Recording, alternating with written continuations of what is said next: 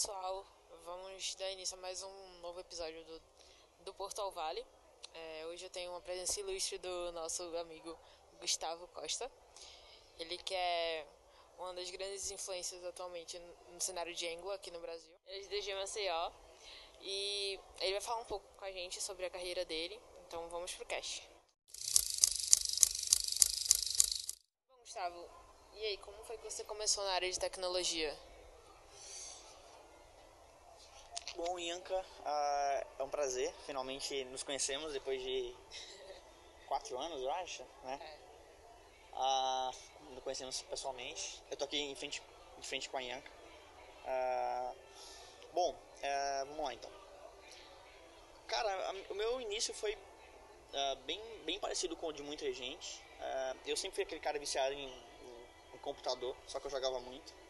Ah, jogava muita coisa a Gambaldia, Mu, essas coisas que todo adolescente jogava ou joga, não sei como é que tá o cenário. E daí o meu irmão ele começou a fazer SI, né? Sistema de Formação.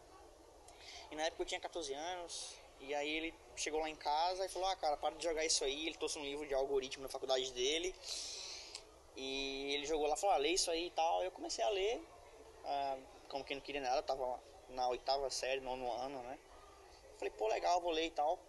E eu comecei a achar aquilo interessante. Tipo, sabe aquela criança que, tipo, desmonta e monta o carrinho, aquele cara vira um engenheiro? Eu era isso pra, tipo, computação, né?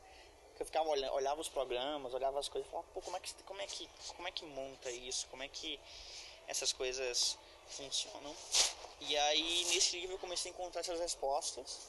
E foi bem natural, não foi algo, tipo, eu preciso trabalhar para ganhar dinheiro e tal. Não, eu eu comecei a fazer isso e acabou que fui estudando, fui estudando e aí eu foi quando eu conheci o desenvolvimento web, descobri, né? E, e aí eu comecei a baixar, então eu, eu, eu comecei por que com Flash, eu comecei com Adobe Flash, uh, o pessoal das Antrolas aí, uh, tem muita gente antiga do Flash que me conhece aí, que tira brincadeira comigo aí, grandes nomes hoje do JavaScript passaram pelo Flash, eu sei de muitos aí, os passados aí escuros. Mas eu comecei com ActionScript e, cara, comecei, comecei a desenvolver com, com, com, pra, web. E aí o meu irmão, ele foi, foi influência muito grande no meu começo, porque ele falava pros amigos dele que eu já desenvolvia site, eu já fazia um monte de coisa, não fazia nada direito, só brincava. E acabou que um amigo dele falou que tinha uma outra pessoa que queria fazer um site, ele perguntou se eu fazia, ele falou, não, meu irmão faz, pode mandar. Irmão chegou em casa e falou: ah, bicho, tem um site pra tu fazer. Eu falei: Meu Deus, ferrou, eu não sei fazer nada. Daí eu passei três meses para fazer um site bem simples na época. Mas foi quando eu come... aprendi mesmo e me ferrei, virei noite e tal. Eu falei: Pô, isso é legal e ganhei dinheiro com isso, que legal. E foi meu start. E aí foi quando começou a aparecer trabalho em agência e tal. E aí eu.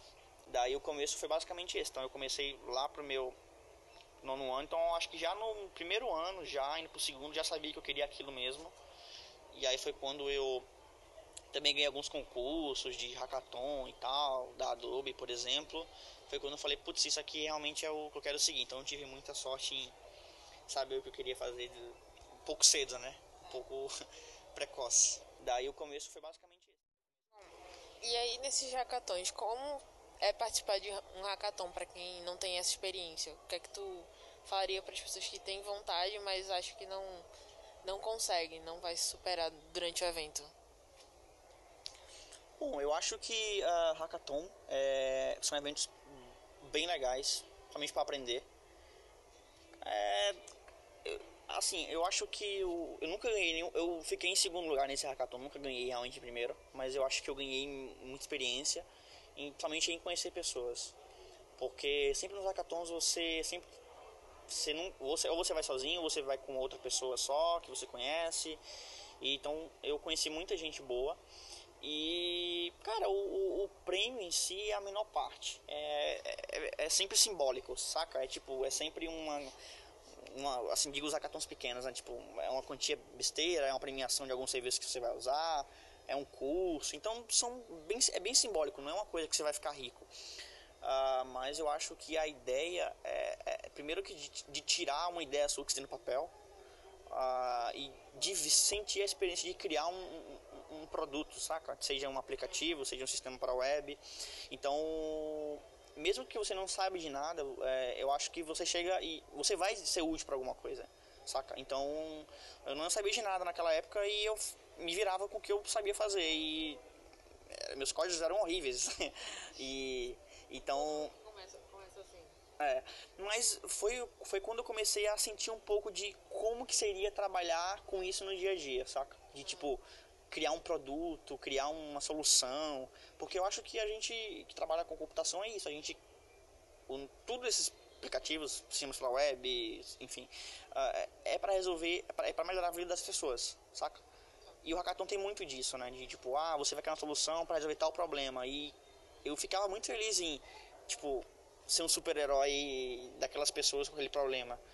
Então é muita experiência. Então esquece isso de ter que ser master e tal. Claro que é, é, é legal ganhar, claro, se você conseguir, mas eu acho que eh, o, o ganho que eu mais tive foi em, em, conhecer pessoas e viver essa experiência, sentir um pouco da pressão, da ansiedade, que tudo isso gira em torno disso. E também, claro, das pizzas e do Red Bulls que, que são oferecidos. Bom, Gustavo, e como foi tua experiência com a BlackBerry, tu que ganhou o prêmio Elite da BlackBerry? Como foi assim essa experiência na tua carreira? Tu tão novo. Pois é. Então, esse esse hackathon que eu participei da Adobe, foi uma parceria da Adobe junto com a BlackBerry, eu tive uma, tive uma premiação bem legal e por eu ser muito novo na época, uh, eu as pessoas vieram saber quem vieram me procurar, ver quem que era e tal. E foi quando eu comecei a sair em algumas mídias e tal.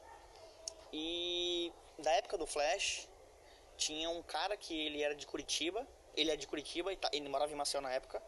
E ele era uma grande referência em Flash, uh, que é o Damian Borba. E exato. E aí, por coincidência do destino, ele morava em Maceió e eu comecei a desenvolver em Flash, eu não sabia, e depois que eu conheci.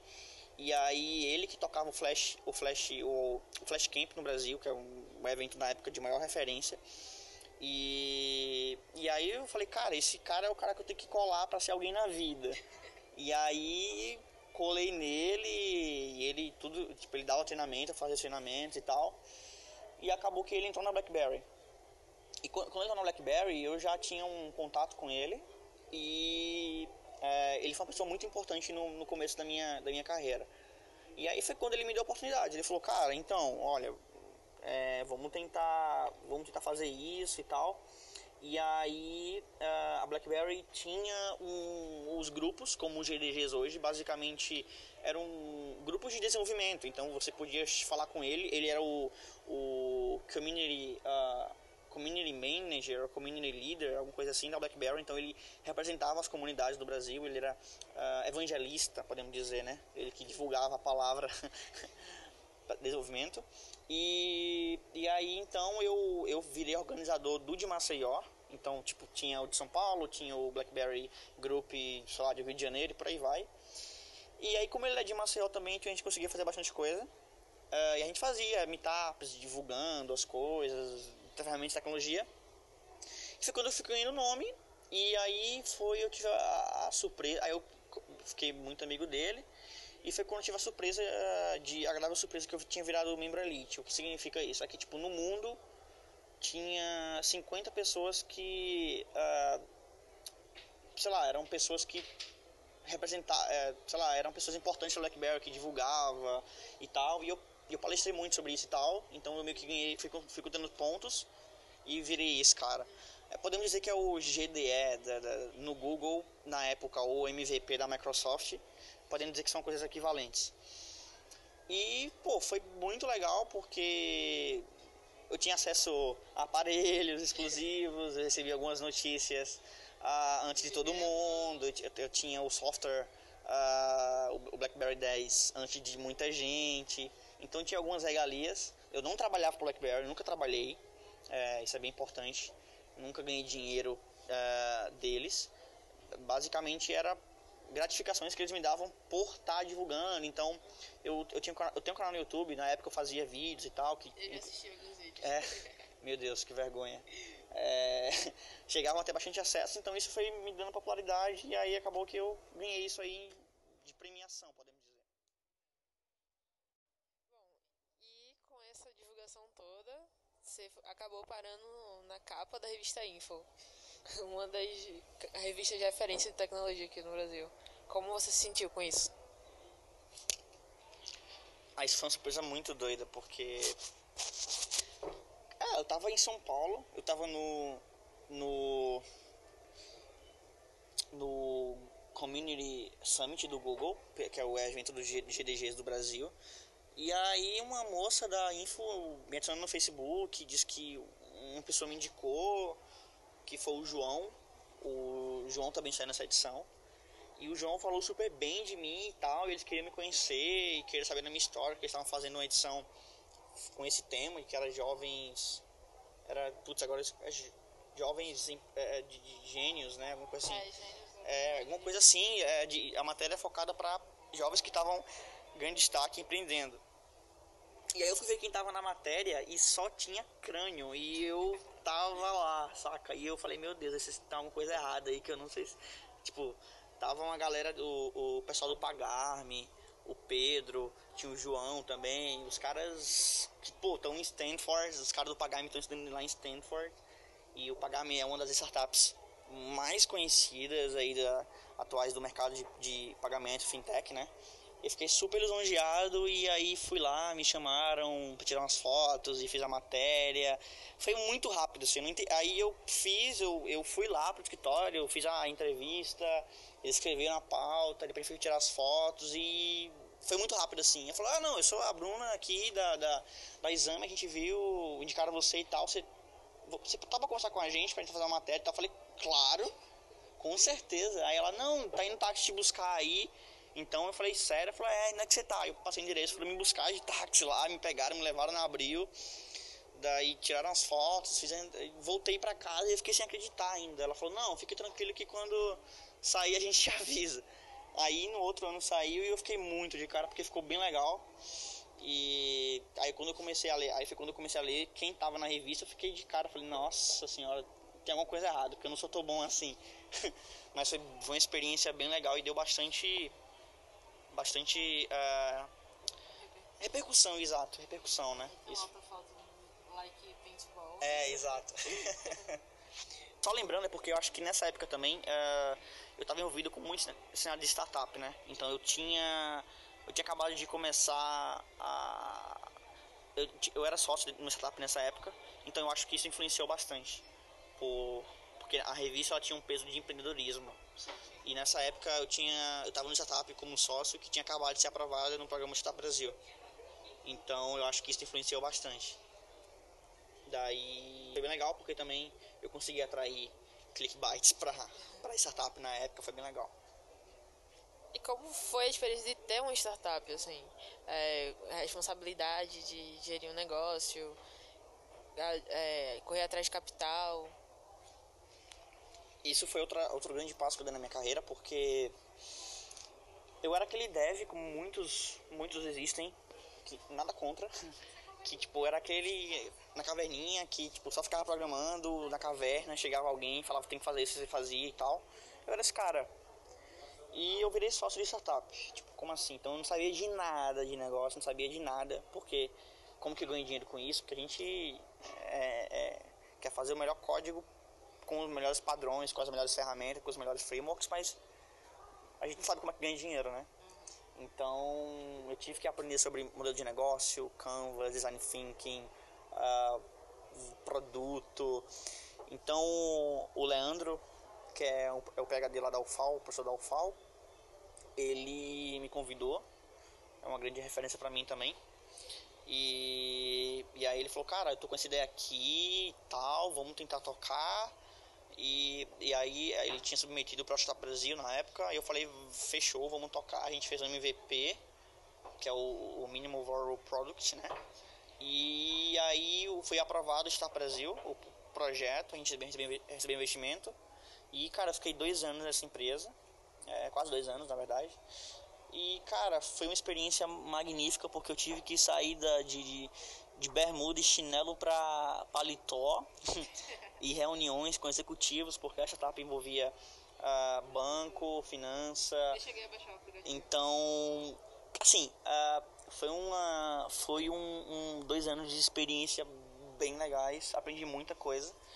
Ah, uh, eu saí por conta de, como que eu posso falar, tipo, eu fiquei frustrado com a com o Brasil nesse setor, porque setor fintech, né, que é a finanças com tecnologia, ele é muito regulamentado, né? Tem muita, muitas corporações aí uh, dominam esse mercado grandes, né? Vocês sabem do que tô, de quem eu tô falando. e cara, você não pode fazer nada, tudo é proibido pelo Banco Central. A nossa solução era bem disruptiva, a gente queria fazer um investimento automático, arredondando valores com centavos, e acabou que foi passando os anos, não podia, era, era ilegal, aí para fazer isso tinha que ser um, um banco de investimento, e para fazer isso tinha que ter muita grana, mas tipo 5 milhões para fazer para abrir um banco. E meio que nosso modelo de negócio foi mudando, foi mudando, foi, mudou tanto que tipo não era mais a mesma empresa, era outra empresa. E aí eu olhei assim, eu falei: "Ah, cara, eu não, eu não quero fazer isso, porque isso aqui é mais do mesmo" o, a, a startup no começo me, me interessava muito, mas depois, mudando de modelo, frustrei. E aí voltei para o mercado de trabalho, é, que foi há um ano e meio mais ou menos. E aí, para aprender mais, que eu fiquei muito tempo lá e tal, então eu saí, saí desse, da, da startup e fui para o mercado de trabalho novamente. Mas foi, foram dois anos incríveis que eu, que eu acho que todo mundo que, que trabalha com tecnologia desenvolvedor, sei que é importante a gente tá sendo sempre sobre código, sobre padrões e tal, mas uh, vai mudar muito a maneira que você vê, sabe, um produto, um aplicativo e tal, você vai mudar muito o pensamento, como que você uh, a maneira que você trabalha com qualquer coisa que você vive, saca? Porque você começa a enxergar o que é de fato valor, se realmente é uma experiência melhor para o usuário ou se é melhor aquele código que você fez só para você, saca? Então isso me fez refletir muito sobre isso. Meio a essa vida de startup, de evento e e aí, como foi o teu envolvimento mais com código, mais com Phone Gap e ter a experiência de viajar ao Brasil dando um treinamento dessa tecnologia?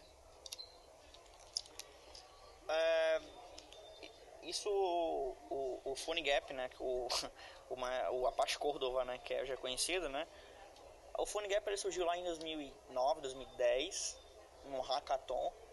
Os, os, os, criadores eles queriam criar aplicativo para iOS e Android com o mesmo código. E eles fizeram, criaram dois templates de código nativo que abriam WebView e o PhoneGap se comunicava, então surgiu o PhoneGap. E aí a Adobe comprou né, o PhoneGap. E aí a Adobe uh, viu que se fechasse o PhoneGap iam criar um gratuito que era não tinha nada de, de tecnologia inovadora. Então eles pegaram todo o código do PhoneGap e doou para a Fundação Apache, né? E aí a, a Fundação Apache criou o Cordova, né? Então, basicamente, hoje o PhoneGap copia as features do, do Apache, do Cordova e coloca as features pagas da Adobe, que é o você fazer o, o, o, o compilar o teu aplicativo em nuvem e tal. Mas hoje o core do PhoneGap está no, no Cordova, então Apache Cordova. Bom, quando eu, eu participei desse concurso lá da, da da Adobe, né, junto com a BlackBerry, eu foi quando descobri o PhoneGap, foi nessa época. Porque eu, eu sabia desenvolver o ActionScript, ele é baseado em ECMAScript, em ECMAScript né? Então não foi tanta dor uh, sair do Flash para o JavaScript. Que os, os, os códigos uh, eram, eram bem parecidos. E o JavaScript moderno, no caso. E, e aí eu eu tinha, eu tinha noção de Java e tal, só que eu, eu não tinha noção de C Sharp, nem, nem Objective-C. E aí eu falei, putz, cara, não, eu não vou estudar isso agora não. Eu já tô maluco aqui com coisas de, de JavaScript para estudar e, e, eu queria participar desse, desse concurso. Foi quando eu conheci o PhoneGap e, e, e, eu falei, cara, isso deve ser legal, vamos, vamos dar uma estudada. E aí eu comecei a estudar, comecei a estudar, na época não tinha nada, ninguém falando sobre isso, tipo, ninguém mesmo, o PhoneGap nem, nem, era da, nem era da Adobe ainda. Uh, e, e aí eu comecei a estudar e fui desenvolver esse aplicativo para BlackBerry e Adobe junto uh, com, com Phone Gap e tal. E aí eu fui, fui, fui indo, fui indo, consegui fazer algumas coisinhas legais. E aí eu também criei o Fast Gap, que foi um template que pô, deu uma repercussão bacana, teve bastante download e tal. E eu, como eu fui um dos primeiros, então isso foi bom porque uh, veio o Cordova, que trouxe grande visibilidade, depois que a Adobe comprou e a galera falou, opa, o que, é que é isso aqui? Vamos dar uma olhada. Uh, então, isso deu uma repercussão interessante. E também o surgimento do Ionic, que é, é, é uma ferramenta, é, podemos dizer que são uh, components, são components do Angular uh, para você desenvolver aplicativos uh, móveis, híbridos, e, e, ele, e ele é, é componentes prontos do, do, do Angular, então eles têm a interface de nativo mesmo, então isso é bem legal, então isso trouxe grande visibilidade e também por conta das startups. Porque para você desenvolver um aplicativo hoje é muito custoso, absolutamente custoso. Então as, as empresas elas queriam fazer MVP rápido e tal, e tipo, queria testar a ideia delas e como que eu testo sem gastar uma grana, porque não tem grana. Então era muito mais viável mais barato desenvolver um aplicativo híbrido para testar a ideia e tal. Então isso também influenciou muito. Uh, e também é, a evolução da web, né? Então a web de 2009 para cá mudou tudo. Uh, realmente quando começou a era muito complicado, questão de performance, não era muito legal, mas hoje isso não existe mais. Uh, de, aplicativos grandes, inclusive, usam WebView, que é a mesma base do Cordova, o Instagram usa, por exemplo, uh, Spotify também. Então, um conjunto de, de, de, fatores influenciou o crescimento dessa tecnologia que é híbrida, o que é, né, que basicamente o, o que é o PhoneGap Cordova é basicamente o código nativo que abre um WebView. Então ele abre um WebView 100% lá, 100% por 100%. E, e aí como o, o aplicativo está instalado no aparelho, o, o Cordova ele provê via interface as APIs nativas, né? É, então, por exemplo, há um bom tempo atrás não era possível vibrar o telefone com um navegador, um navegador. E aí o Cordova tinha um plugin em Java que fazia isso e provia para o, o, JavaScript a interface para poder chamar esse método. Então, o JavaScript chamava esse método e o Cordova pegava essa, essa, essa chamada e executava e depois voltava. Então o Cordova ele permitia você escrever o mesmo código porque o, o, nome da, da, dos métodos no iOS, no Android, no Windows Phone, no BlackBerry era a mesma coisa. Então você conseguia ter essa experiência boa no desenvolvimento. E aí, pô, surgiu depois o Angular novo, aí depois o Ionic uh, 3 agora também que está uh, muito bacana, uma performance muito boa. Então, um conjunto de coisas que influenciaram e aí, uh, para responder a tua pergunta, eu fiz esse overview, né? Então, quando começou a crescer muito isso, a galera foi pesquisando quem que fazia isso no Brasil, quem trabalhava, e eu sempre aparecia em primeiro lugar lá, ou, ou, nas pesquisas e tal. E eu comecei a falar sobre isso muito tempo, então trouxe visibilidade. Aí eu fui convidado para palestrar, uh, não só sobre isso, mas sobre Embla também, que foi outra, outra ferramenta que eu, que eu comecei a trabalhar há muito tempo. Hoje podemos dizer que eu sou um fanboy, mas não sou tão não sou fanboy não, tô brincando, mas eu gosto muito. Então eu fui com, eu, com o surgimento, com o crescimento dessa tecnologia, eu fui convidado para palestrar, para falar e tal. Então tipo, pô, eu podia ir quase todo o Brasil, já acho que uns 13 estados uh, para falar sobre isso, não só sobre Cordova, mas Angular também, JavaScript e, e tal, e acho que é isso. Bom, tu falou bastante sobre referência e tu foi uma das minhas referências lá no início, quando eu comecei. E eu até coloquei uma fotinha dele no, no meu slide. Então, como foi você, há um tempo atrás, ser referência de alguém agora e saber que suas referências há um tempo atrás tu tinha contato e queria colar nos caras e agora ver tu sendo referência? Ah, é, é, é meio estranho porque eu. quando eu, quando eu, eu te vi, né, esse final de semana, uh, você falou que eu tinha uma, tinha uma foto uma foto minha no teu slide, eu fiquei meio. Como assim? Ele achou que era foto queima. É, achei que ia ser me zoar, saca? Alguma coisa assim. Não sei. É, ah, cara, eu acho que. Eu, eu, não, eu não penso nisso. Eu, eu acredito que. Sei lá, cara, eu, eu, eu acredito que se eu for pensar nisso, eu vou ficar bad, sabe? Eu vou ficar mal. É, eu acho que eu, eu faço o meu trabalho, o que eu acho que tipo, tem que ser feito. E consequências como reconhecimento, essas coisas, dinheiro e tal, é consequência, saca? Tipo, cara, se você tá fazendo o que, o que tá te fazendo bem, então vai fundo. Porque, cara, não quer dizer nada, saca? Esse negócio de, de palestrar, de, de, de, de, sair é, em, em, revista e tal. Tipo, tudo isso é consequência. Se você faz sem, só pensando no, no que tá te fazendo feliz, no que tá te fazendo bem, cara, isso vai acontecer. E se não acontecer também não tem problema. Cara, tem tanto programador que eu não vai dar aqui nesse áudio, porque eu vou falar um monte que quase ninguém conhece, saca? E que é e são programadores monstros, monstros. Tipo, a galera pergunta quem são as minhas inspirações hoje e tipo, quase ninguém conhece, porque os, é isso, saca? Os caras estão lá na deles, isolados, mas eles são felizes no que fazem. Então é muito de cada um. E nossa, nossa, demais, demais, demais. Então, eu acho que isso tem que o, o que você tem que fazer é o que te faz feliz.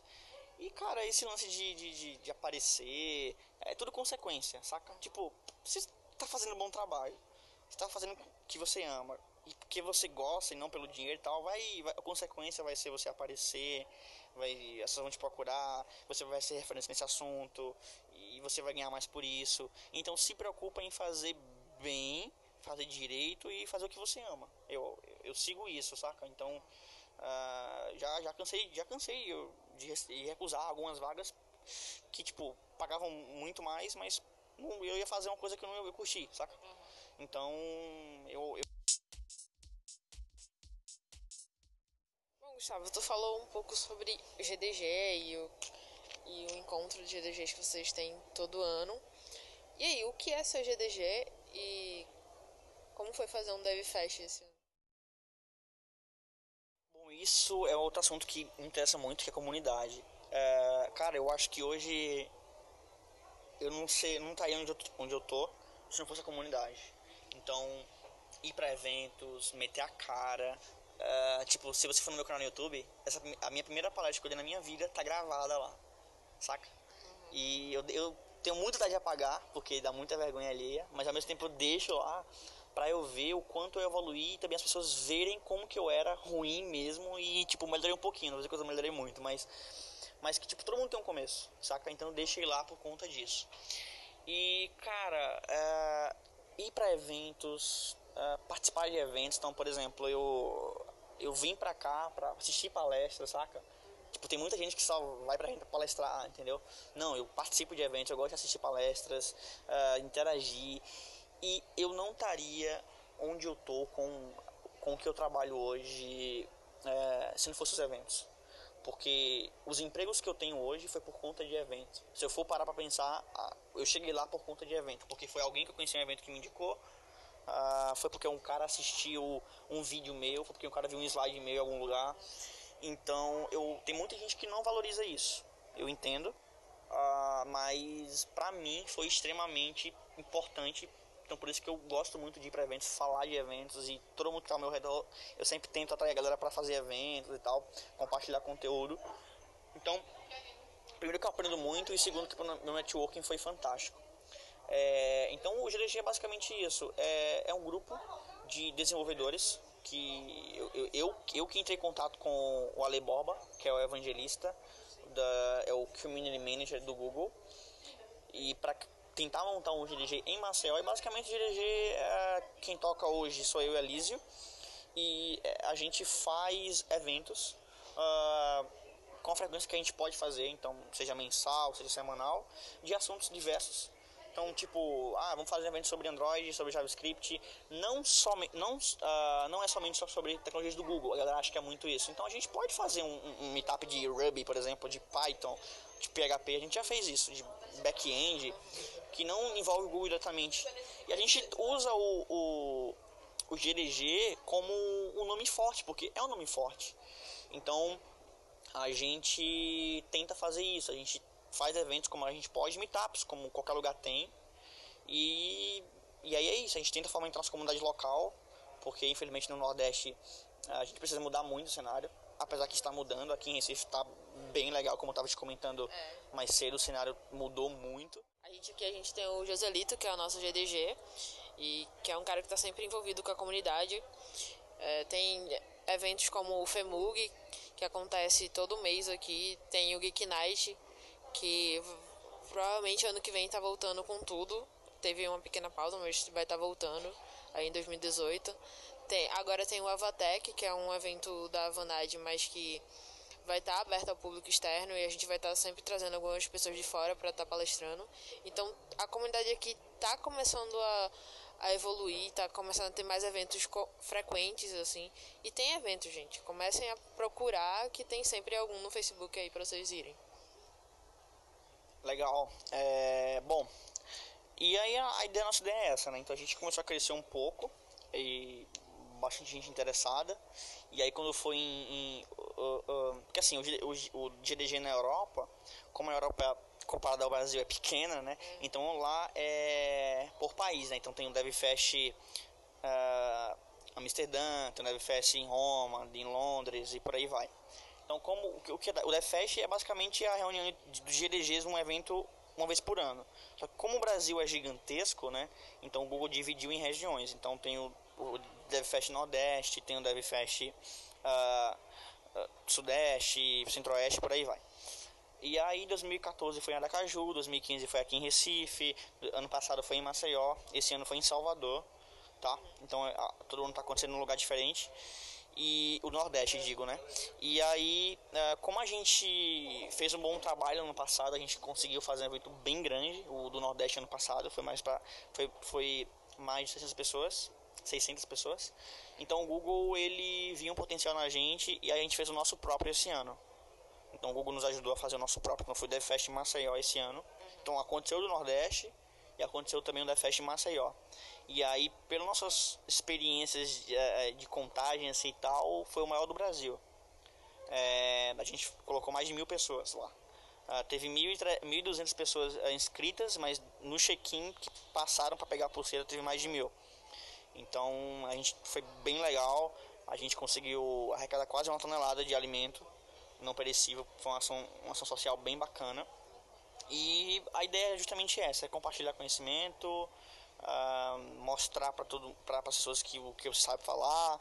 Então a gente está sempre em busca de gente que que tem alguma coisa nova para compartilhar, que não é expert, não significa nada que o cara tá lá em cima falando manja muito mais que você, você tem que ser 10 anos para falar jamais, então esquece isso e tenta procurar um GG na sua região e ou algum evento de meetup, entre em contato com o cara, que certeza que o cara que está organizando vai ter esse tipo de mentalidade. É, aqui a gente teve o DevFest XP, que foi o de Recife, e foi um evento incrível, deu para conhecer gente de todos os lugares, deu um público muito grande aqui em Recife, eu não sei em números, mas foi uma experiência incrível que você trocou ideia com palestrantes de vários estados, Porto Alegre, São Paulo, é, teve até gente do Google, como a Lia mesmo, que veio pra cá pra palestrar. E sem falar dos participantes, pô. A gente trocou ideia com várias gente, várias pessoas que tava ali participando, vendo as palestras, tirando dúvida, indo procurar os palestrantes. Todas as palestras que eu assisti, no final tinha sempre alguém indo procurar os palestrantes para pedir dica, contato. E no final teve até o Code in the Dark. Foi um evento muito foda depois do, do After, assim. E que é basicamente uma competiçãozinha pra ver quem con consegue reproduzir em CSS e HTML uma tela ou alguma imagem. E foi muito bom, foi uma experiência incrível que eu vou falar depois disso no próximo cast. Tu falou que tu falou bastante sobre poderia falar um pouco mais sobre o Angular e o ecossistema que ele está se formando aqui, tanto no Brasil quanto nos devs do mundo todo? Bom, uh, o, vamos lá então. O Angular foi, cima, foi um framework, é um framework na verdade, né? Mas o Angular JS, que vamos lá, vamos separar bem isso aí, né? Uh, o Angular JS ele surgiu em 2009, foi a público em 2010 mais ou menos, mas ele foi criado na mesma época que o Backbone. Mas agora o pessoal do Angular, para evitar confusão, eles pedem para que se você estiver falando da versão 1.x, você falar AngularJS e a versão mais recente apenas Angular. É, porque agora é, eles estão usando versionamento semântico, tá? Que é o que o React usa e por aí vai. Então, atualmente está a versão 5, então não se assuste no, da versão 2 para 5 não, não teve quatro frameworks completamente diferentes, não. Uh, então, dá uma lida sobre o versionamento semântico que você vai entender como é que funciona. Uh, mas beleza. Cara, o Angular, ele, o Angular JS ele foi um framework que, assim, possam dizer, possa muita gente discordar de mim, mas para mim foi revolucionário, porque ele trouxe muitos conceitos uh, que hoje são utilizados até hoje, na verdade. Então, o, Mi, o o putz, esqueci o nome, o Mirko, é o Mirko, o cara que criou o Angular, ele fala que, por exemplo, o data bind, que foi um dos foi uma das features mais mais uh, importantes do Angular na época lá, eles copiaram lá do Adobe Flex e nenhum framework tinha isso na época. Uh, então, de, é, de dependência também foi um feature muito legal. A modularização que não tinha nada parecido naquela época. Então, várias características é, elas elas foram muito importantes porque naquela época era de carryzão uh, ou nem de carryzão o back o back-end que uh, cuspia tudo lá o HTML é, renderizado tal não existia API era bem confuso na época quase uh, pouca gente usava então o, o Angular ele foi muito importante para o mundo front-end para dizer bicho dá para organizar isso aqui vamos separar isso aqui então, é, foi a minha visão é mais ou menos por aí. Foi quando eu comecei a, a começar a desenvolver, né? Então, tive essa sorte. Lá para 2009, 2010 foi quando eu comecei a, a, trabalhar com programação. Então, só que eu demorei muito tempo para conhecer o Angular. Ah, daí, para mim, essa parte foi muito importante. E aí então, claro, né, com o surgimento do Angular veio outros frameworks, outros frameworks e pô, o browser, uh, ECMAScript, as APIs, elas foram crescendo absurdamente. E aí, claro que as soluções que que foram criadas lá no Angular JS para o um mundo moderno não eram mais, não eram as melhores mais, tá? Então, por exemplo, o Trader Bind com com que o, o, o Mirko fez na época lá, ah, ele fez por conta que de uma maneira que não é não era melhor, mas naquela época era o que dava para fazer. Então naquela época foi a melhor solução porque era o que dava para fazer. Mas quando você abriu o capô lá e viu o que estava acontecendo, era bem complicado, o famoso ciclo digest. Uh, mas aquilo foi aquilo, aquilo que revolucionou a, a, a o, o mercado de front-end. Então começou a surgir os frameworks e aí o Angular é, foi, foi evoluindo, claro, né? Foi, foi melhorando até onde, até onde desce, mas chegou a um ponto que surgiu o React, surgiu, surgiu o Vue, que tipo, falou, cara, não dá mais pra gente é, melhorar esse cara, porque se a gente melhorar esse cara, vamos ter que matar um monte de conceito que já existe e vai dar um break change absurdo. E, e aí não, não vai rolar, porque vai mudar tudo e a galera vai reclamar muito, porque vai ser outro framework. Não dá para mudar esse comportamento que é ruim na versão JS se não mudar tudo. Então eles chegaram à conclusão que era melhor surgir um novo framework. Então eles reconstruíram do zero, tá? Com a, mas o legal é que as, a, a, a base do framework, a, as ideias, elas se mantêm. Então tem o esquema de modularização, gestão de dependência, a, a, questão de de organização e tal do framework é, é, é bem parecida. Então, para quem vem da versão 1, não sofre, não, não, não é tipo, meu Deus, vou ter que aprender tudo. Claro que muitos conceitos mudam, uh, mas a, a, a, base, podemos dizer, é a mesma. E aí isso foi, isso foi que deu o burburinho no mercado, porque para eles reconstruírem a versão 9 publicada demorou muito, então React uh, cresceu muito com isso, depois o Vue também foi, foi pegando uh, uh, essa, essa uma tendência muito grande também. E aí, no final do ano passado, se não me engano, foi quando eles lançaram é, a versão oficial 2. E, mas eu comecei a mexer um pouquinho antes. E aí, muita coisa mudou para melhor, claro. Então, por exemplo, todo o Angular ele é ele é reativo, né? Então isso é uma, é uma tendência que eu vejo muito grande. Então o Angular por padrão ele usa uma biblioteca chamada RxJS, que é uma biblioteca que implementa uh, padrões de programação reativa. Isso é bem legal. Uh, então um simples HTTP não retorna mais uma promise, que era o que o AngularJS fazia, ele retorna um observable. É, então, por exemplo, agora os dados do, do, do os dados do, da versão Angular, eles copiaram a, a, maneira que o Reactive implementam, que basicamente é unidirecional, ou seja, os dados são propagados do pai para o filho sempre, e você não pode mais mandar o dado no filho do pai, do filho o dado do pai, porque aí era o que causava o famoso loop Team Dash Cycle Iteration, alguma coisa assim, não lembro o nome do erro, mas quando ele fazia loop infinito.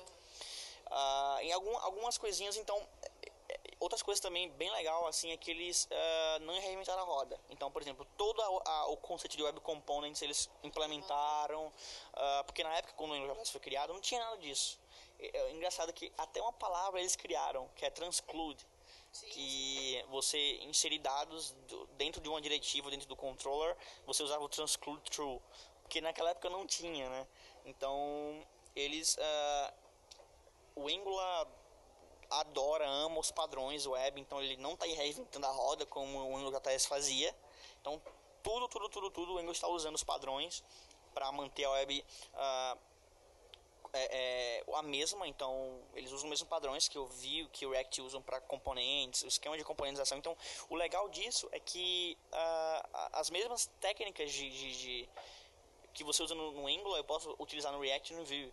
Então, por exemplo, o, o Presentation Component e o Container Component, que são a maneiras de arquiteturar a tua aplicação em componentes. Eu posso utilizar isso no Angular, no Vue, no, no, React, que é o que eu uso, inclusive.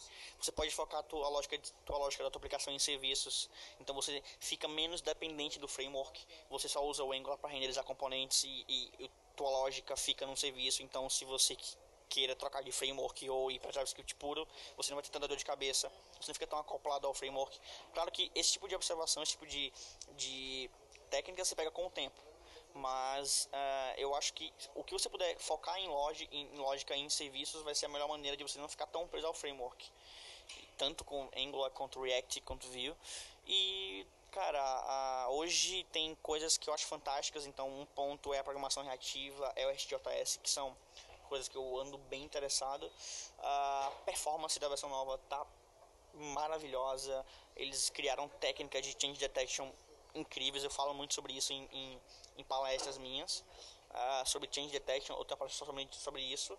E também tem uma palestra somente sobre performance, técnicas que eles, a versão nova usa, como tree shaking, como a head of time compilation, que são coisas que vai além aqui da conversa, mas que é bem legal e que eu acredito muito no, no, no Angular e que ele está uh, ah, aos poucos uh, é, ganhando respeito de novo, podemos dizer.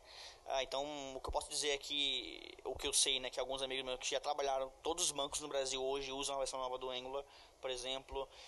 as vagas que eu vejo, muita coisa já tem Angular, já estão pedindo um Angular mais novo também. É, empresas de fora usam muito o Angular também. Então, eu acho que se você curte tipagem, se você veio de Java, de C Sharp, uh, que o Angular agora ele recomenda você usar TypeScript. Uh, no começo assustou um pouco para mim, só que hoje eu não consigo viver sem mais.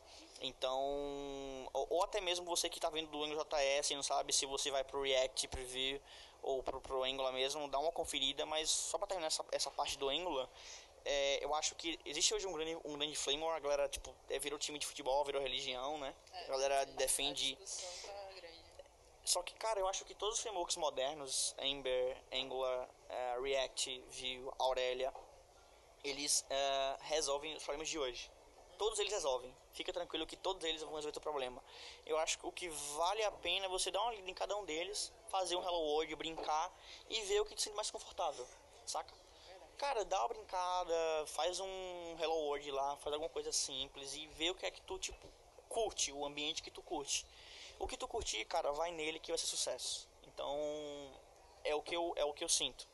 Então, vai, vai por aí se você não sabe que você, o que estudar, o que, qual escolher. Então, dá uma lida, porque sobre comunidade, sobre suporte, todos esses modernos eles estão muito bem, muito bem instruídos. Então tem o Vi tem uma comunidade gigantesca por trás, o React tem o Facebook, o Angular tem, tem o Google. Uh, então fica tranquilo que você não vai ficar sozinho nessa. Bom, eu concordo. Eu estou estudando bastante é, essa área do Angular. comecei agora há pouco, na verdade, mas tô bem focada. Tô bem focada, assim, porque aqui, pelo menos em Recife, já tem muitos, muitos lugares pedindo Angular. Tem canto que pede o Angular JS, mas também existem muitas vagas com Angular já, o Angular 2, 4. Então é uma coisa que é para pensar mesmo em estudar, porque framework você vai estudando cada um um atrás do outro e sempre tem que lembrar de manter a base, né? É, eu acho que o mais importante que eu esqueci de falar, que é estudem JavaScript. É, eu acho que é que, é, que eu, eu comentei esse caso aí foi do cara que já tem experiência, já e tá precisando de um framework para para ajudar uh, o desenvolvimento, mas uh, cara, a base de tudo vai no velho JavaScript e foca nisso, HTML, CSS e principalmente JavaScript, porque todos esses frameworks são feitos em JavaScript ou geram JavaScript, que é o que roda no browser. Então estuda JavaScript, que é um universo gigantesco, muito, muito, muito grande. Vai aprender o que é orientação a, a protótipo, aprenda o que, como é que as funções, uh, uh, quais são os tipos de funções JavaScript tem, closures, uh, o, o, que é single syntax, para classe, o ECMAScript 7 ou 8 que está vindo agora, assim que 8, Promise, o Observables também está entrando em, em paper no ECMAScript. Cara, tem módulos, ES módulos, uh, tem, nossa, se eu ficar aqui eu vou ficar até amanhã aqui, então foca nisso, tá? Os frameworks eles foram criados para uh, acelerar o processo de desenvolvimento. Então, o framework é um, é um, conjunto de padrão que a galera curte e que tipo, pô, eu consigo, eu curto desenvolver desse jeito aqui e tal e, e é tratado para isso. Mas que na hora do perrengue, na hora da bronca sinistra lá, o que vai resolver é o ter conhecimento na em JavaScript. Então, se você está começando agora, ou tem, não, não se confia não se confia muito assim pro framework, fica tranquilo, estuda JavaScript, que você vai conseguir fazer muita coisa somente com ele. Bom, Gustavo, a gente já conversou bastante coisa, mas o que é que você planeja para o seu futuro? Bom, uh, eu acho que é o último ponto aqui da nossa entrevista, depois eu, eu falo bastante, depois de 50 minutos, eu acho. É. Uh, cá, então. Então, eu, eu tenho dois pontos, três, alguns, é, vou, vou, vou contar não, que eu tenho alguns pontos, mas não vou fazer muito planejamento que a gente vai sempre estar tá mudando na nossa vida. Mas, cara, eu, eu conheci o, com a versão nova do Angular, eu conheci uma biblioteca chamada RxJS, que eu comentei. E dela eu conheci uh, um paradigma de programação chamado programação reativa, que é um paradigma que me está me interessando muito. Então isso é um assunto que eu, que eu ando estudando muito. Que, que, que vai além de, de Angular e, ele foi criado lá em 1909, nos anos 1990, né? Ah, na década de 90, na verdade. E que hoje é que ele está voltando mais à tona com Netflix, com Google, com programação, com sistemas que precisam escalar e que de maneira uh, fácil, sem muito custo. Então, se você nunca ouviu falar sobre isso, eu também nunca tinha ouvido, então fique tranquilo há um ano nunca tinha ouvido. Uh, então, é, é, basicamente você escrever um código que programação reativa. Né? Então, reatividade, se você for pesquisar no, no dicionário, é você reagir a, a, a, alguma coisa, né? Então, é essa a ideia. Então, a programação reativa ela não concorre com programação orientada-objeto. Você pode sim ter um código orientado-objeto e reativo. E também você pode sim ter um código orientado-objeto funcional e reativo. Então, são, são paradigmas diferentes e que é, esse paradigma ele tenta, ele resolve muitos problemas, que é você tá escrevendo código que vai reagir a alguma ação, né? E, e, ele é muito popular, principalmente na parte da web, porque a gente sempre está trabalhando com, com eventos que vão acontecer, que são os eventos assíncronos, né? Então, uh, então tipo assim, uma analogia é um sistema reativo é, por exemplo, um sistema convencional que a gente programa, sempre programou é o cara vai construir uma casa e aí você chama o pedreiro, ele vai, vai levantar um muro e tal, e logo em seguida, embaixo do teu código, você vai colocar o pintor para poder pintar o muro, e logo em seguida do pintor você vai colocar o cara para colocar o telhado. Mas se, mas se o cara que vai construir o muro não conseguir construir o muro a tempo, vai dar erro no pintor e vai dar erro no cara do telhado. Exato. Então o sistema reativo, é, é, ele está preparado para esse tipo de coisa. Você consegue uh, se prevenir desses erros e reagir uh, a tais casos que aconteça.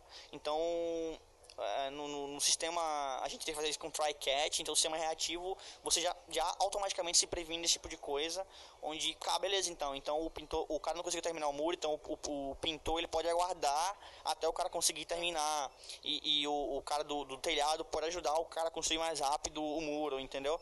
Então, é mais ou menos por aí. E aí, essa biblioteca RxJS, ela implementa esses conceitos. Então, isso é bem legal. E aí, a base de tudo isso é o padrão Observer, que a gente aprende lá na faculdade, né? Tem os Observer, os Observers e o Schedule. Então, a gente se inscreve, a gente se inscreve no Schedule e o Schedule dispara opa, houve alguma mudança e a gente reage a essas mudanças. Então, isso é bem legal. E para quem é de JavaScript como eu, o Observable, ele tá em paper, no paper uh, na primeira fase, que é o de análise, para ser um padrão do browser. Então ele vai ser mais uma uh, maneira de a gente trabalhar com, com eventos assíncronos e, e, e, tal. E eu conheci ele através do Angular, porque o Angular ele não retorna mais promise. Ele retorna observable e você se inscreve e reage a esses eventos. Mas o Angular dá suporte completamente ao a promise, você consegue converter um observable para promise tranquilo. E outro grande diferencial é que dois grandes diferenciais na verdade, né? É que a gente do Observable para Promise é que você não consegue ter um, um uma, uma, uma rede de objetos infinitos. Então você um Observable você consegue ter infin, infinitos eventos e escrever aqueles eventos. A Promises é, é apenas um evento e ela acaba, ela encerra. Então há algumas limitações com Promise quanto a isso. Aí o povo fala que você pode criar uma rede Promise, só que aí, aí é uma discussão muito longa. E outra coisa também é que as Promises elas não são canceláveis, você não pode cancelar uma Promise. E os Observables você consegue cancelar, por exemplo. Então isso é outra grande uh, característica dos Observables. Enfim, uh, então isso é um assunto que eu estou estudando bastante. Então, outra, outra coisa bem legal é que o, RJ, o RX, né, que é Reactive Extensions, ela não só existe para JavaScript, ela existe para Swift, PHP, uh, uh, Java, que são bem conhecidos inclusive no mundo Java, RX Java, o pessoal de Android usa bastante. E é, são os conceitos. Então, o RX, uh, as extensões RX, né, elas implementam o conceito e você consegue utilizar os, as mesmos conceitos para qualquer linguagem. Então, isso é um assunto que eu estou bem interessado. Uh, ah, eu também estou estudando bastante sobre uh, uh, o, o, o, ecossistema do Angular, então, uh, gerenciamento de estado, então, Redux é um assunto que me interessa bastante. E, e também estou estudando muito inglês, uh, que, que, pô, deveria ser a primeira linguagem que todo mundo deveria aprender. Teve uma discussão polêmica sobre isso. É, do Matheus, né? É, eu vi no Twitter, nem entrei lá, mas eu vi. Eu só li as threads lá. É, pois é. E, bom, são esses assuntos que atualmente me interessam bastante e que eu tô envolvido dando uma olhada e, e eu acho que é isso. Bom, acho que ficou pendente uma pergunta assim, que a gente tava discutindo antes de vir pra cá, mas que é válido. É, pra tu, qual a importância da faculdade? a gente veio debatendo isso um pouco e acho que nessa última fase deu esse gap aí. Nossa, pergunta bem polêmica, hein? Essa é. Acho mais que o inglês. Putz, bicho. Não, não sei. Ah, cara. Pra mim é muito polêmico porque eu comecei a programar com 15 anos, né, mais ou menos. E eu entrei na faculdade com 20, 20 anos. E eu não entrei em ciência da computação porque eu ia me frustrar muito. Tipo, eu vi alguns amigos, algum, até primo meu que fez, e tipo, você vê lá aqueles cálculos, cálculo 1, cálculo 2, cálculo 3, física 1, física 2, você só vai ver programação mesmo de verdade lá pro meio do curso. É. E como eu já trabalhava na área, eu sabia que aquilo ia me frustrar, porque eu queria rodar, eu queria fazer as paradas acontecerem. Então eu optei por fazer sistema de informação, que era um curso uh, um pouco mais voltado é. ao mercado de trabalho, ele é um, tem matéria de empreendedorismo, tem algumas coisas que me traziam mais e eu conseguia ver código mais rápido. Uh, e aí eu optei por isso. Mas assim, eu sinto falta, por exemplo, de algumas matérias que eu estudo uh, em casa, então eu, eu, eu, estudo pelo Coursera, tem alguns sites que, que dão matérias uh, do Stanford, inclusive. Por exemplo, compiladores, eu não vi isso na minha faculdade, eu vi isso online. Uh, inteligência artificial, machine learning, essas coisas. Mas eu não me arrependo, eu estou terminando meu curso de, da faculdade, estou no último período. Uh, eu tenho que entregar o TCC, inclusive o TCC eu, eu penso arduamente falar sobre programação reativa, que é uma coisa que, que me interessa bastante. Cara, mas assim, eu acho que é de cada um. No meu caso, não importou, eu só estou fazendo o curso por, por caso eu queira futuramente sair do país, facilitar o meu visto. Essa é a grande realidade no meu caso. Mas que, sei lá, tá, do meu curso, três, quatro matérias uh, me, me, me instigou saca? Mas é, não, não foi tanto assim, entendeu? Talvez o TCC que eu vá fazer vai me motivar a ainda mais, mas é por minha conta, não pela, por conta da faculdade. Não, não teve uma, uma, matéria que eu falava, velho, eu preciso ir para essa aula porque senão eu vou perder o assunto e vou ficar mal com isso. Não teve, saca? Assim, claro que eu tentava puxar o professor, só que o professor não conseguia, não podia avançar para por causa dos outros alunos. Então, por exemplo, padrão de projeto, eu, que eu queria fazer umas paradas mais avançadas, e o professor não, não podia. Uh... A minha cadeira, eu entrei na faculdade justamente por causa de cadeiras como engenharia de software, inteligência artificial, que eu tô pagando engenharia de software no quarto período. Inteligência tá lá para o sexto, sétimo. Então, você passa dois anos vendo coisas que aparentemente não servem para aquele seu momento ali que você já tá um uhum. mais avançado e você fica sofrendo com isso até chegar numa, numa cadeira no meio de 5, 6, que você não, não vai aproveitar tanto. Aí às vezes você pode se frustrar, mas você tem que ter um objetivo. Assim como tu, eu também penso em terminar a faculdade justamente por conta do visto, porque é uma coisa que ajuda para você quer trabalhar fora, você quer ter o visto de moradia, isso ajuda bastante você ter uma faculdade. Mas também não é um fator determinante, você pode conseguir sem isso. Exato.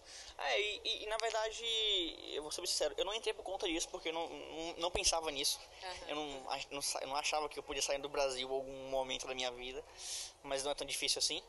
E outra, na verdade, eu entrei por conta de conhecer gente, de aprender. Não vou dizer que eu não aprendi nada, claro que eu aprendi muita coisa na faculdade, aprendi e tal. Só que para mim não foi tão determinante. Eu acho que as coisas que eu realmente tipo, aprendi mesmo foi em casa, mas que as faculdades ela, ela meio que tipo mostra o livro para eu ler. Qual livro que eu tenho que ler? E aí esse aqui eu vou ler. Então, para mim, sei lá, foi foi foi, foi importante. Eu não tô dizendo que não valeu de nada e tal, mas que para algumas pessoas pode valer muito mais. Então, sei lá, pro cara que tem pouca experiência com programação, com tecnologia, para ele vai ser fantástico, porque tudo que ele vai ver lá é novo tá? Não estou dizendo que tudo que eu vi na faculdade não era novo, mas grande parte sim, podemos dizer, entendeu? Mas, cara, tentar resumir essa discussão, eu acho que sim, eu acho que, que, que vale muito a pena fazer. É, então, por exemplo, eu penso em fazer, não sei ainda, mas eu penso, depois de terminar a faculdade, depois de um tempo, fazer um mestrado, até no máximo um mestrado, para, por exemplo, escolher um mestrado de, de, algumas matérias que eu queria fazer de, de ciência ou de de software, uh, que eu não tive no meu curso. Isso, software é uma das que eu quero também. Uhum. Porque é uma área que me puxou bastante. Assim, engenharia de software é uma das que eu quero ter um mestrado da vida.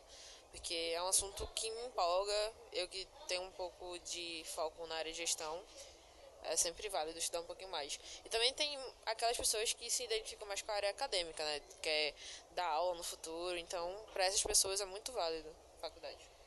É, uh, e eu, eu, eu, acho que outro, outra grande outro grande ponto da faculdade é a questão de você. Porque tem muita gente que começa a trabalhar, começa a ganhar dinheiro, começa a ganhar dinheiro na conta, para de estudar e acabou. E é isso, e o cara vai ficar estagnado lá. Então eu acho que a faculdade também é um fator importante para isso. Que você vai estar sempre tendo que estudar alguma coisa nova e tal. Então pode ser mais um motivo para você é, se manter estudando, né? E a gente sabe que na nossa área tá sempre estudando é mais que obrigação. Verdade, verdade. Bom, Gustavo, acho que é isso. A gente já falou sobre vários temas polêmicos. É, muito obrigada. Foi uma honra enorme te encontrar pessoalmente depois de tanto tempo é, tendo contato apenas pelas redes sociais. E muito obrigada mesmo. Bom para mim, eu eu que agradeço o convite e pô, que eu puder ajudar você na sua área aí, conte comigo e, pô, é uma honra, de verdade, estar tá aqui mais de uma hora, uma hora agora falando. E se você está ouvindo até agora esse podcast, eu fico feliz. Me manda um tweet lá falando que eu vi até o final. é, para eu saber que você ouviu até o final, saber um pouco da minha história e que espero que que eu possa ter falado para você tenha de alguma maneira para vocês que estão ouvindo e para você, Ianca, de alguma maneira tenha te inspirado, tenha te ajudado com alguma coisa e que não sou dono da verdade, eu compartilhei apenas minhas visões, as minhas experiências e que acho que sempre tem alguma coisa boa para tirar de qualquer história. Então é isso, tá bom? Então valeu, brigadão. Tchau, tchau.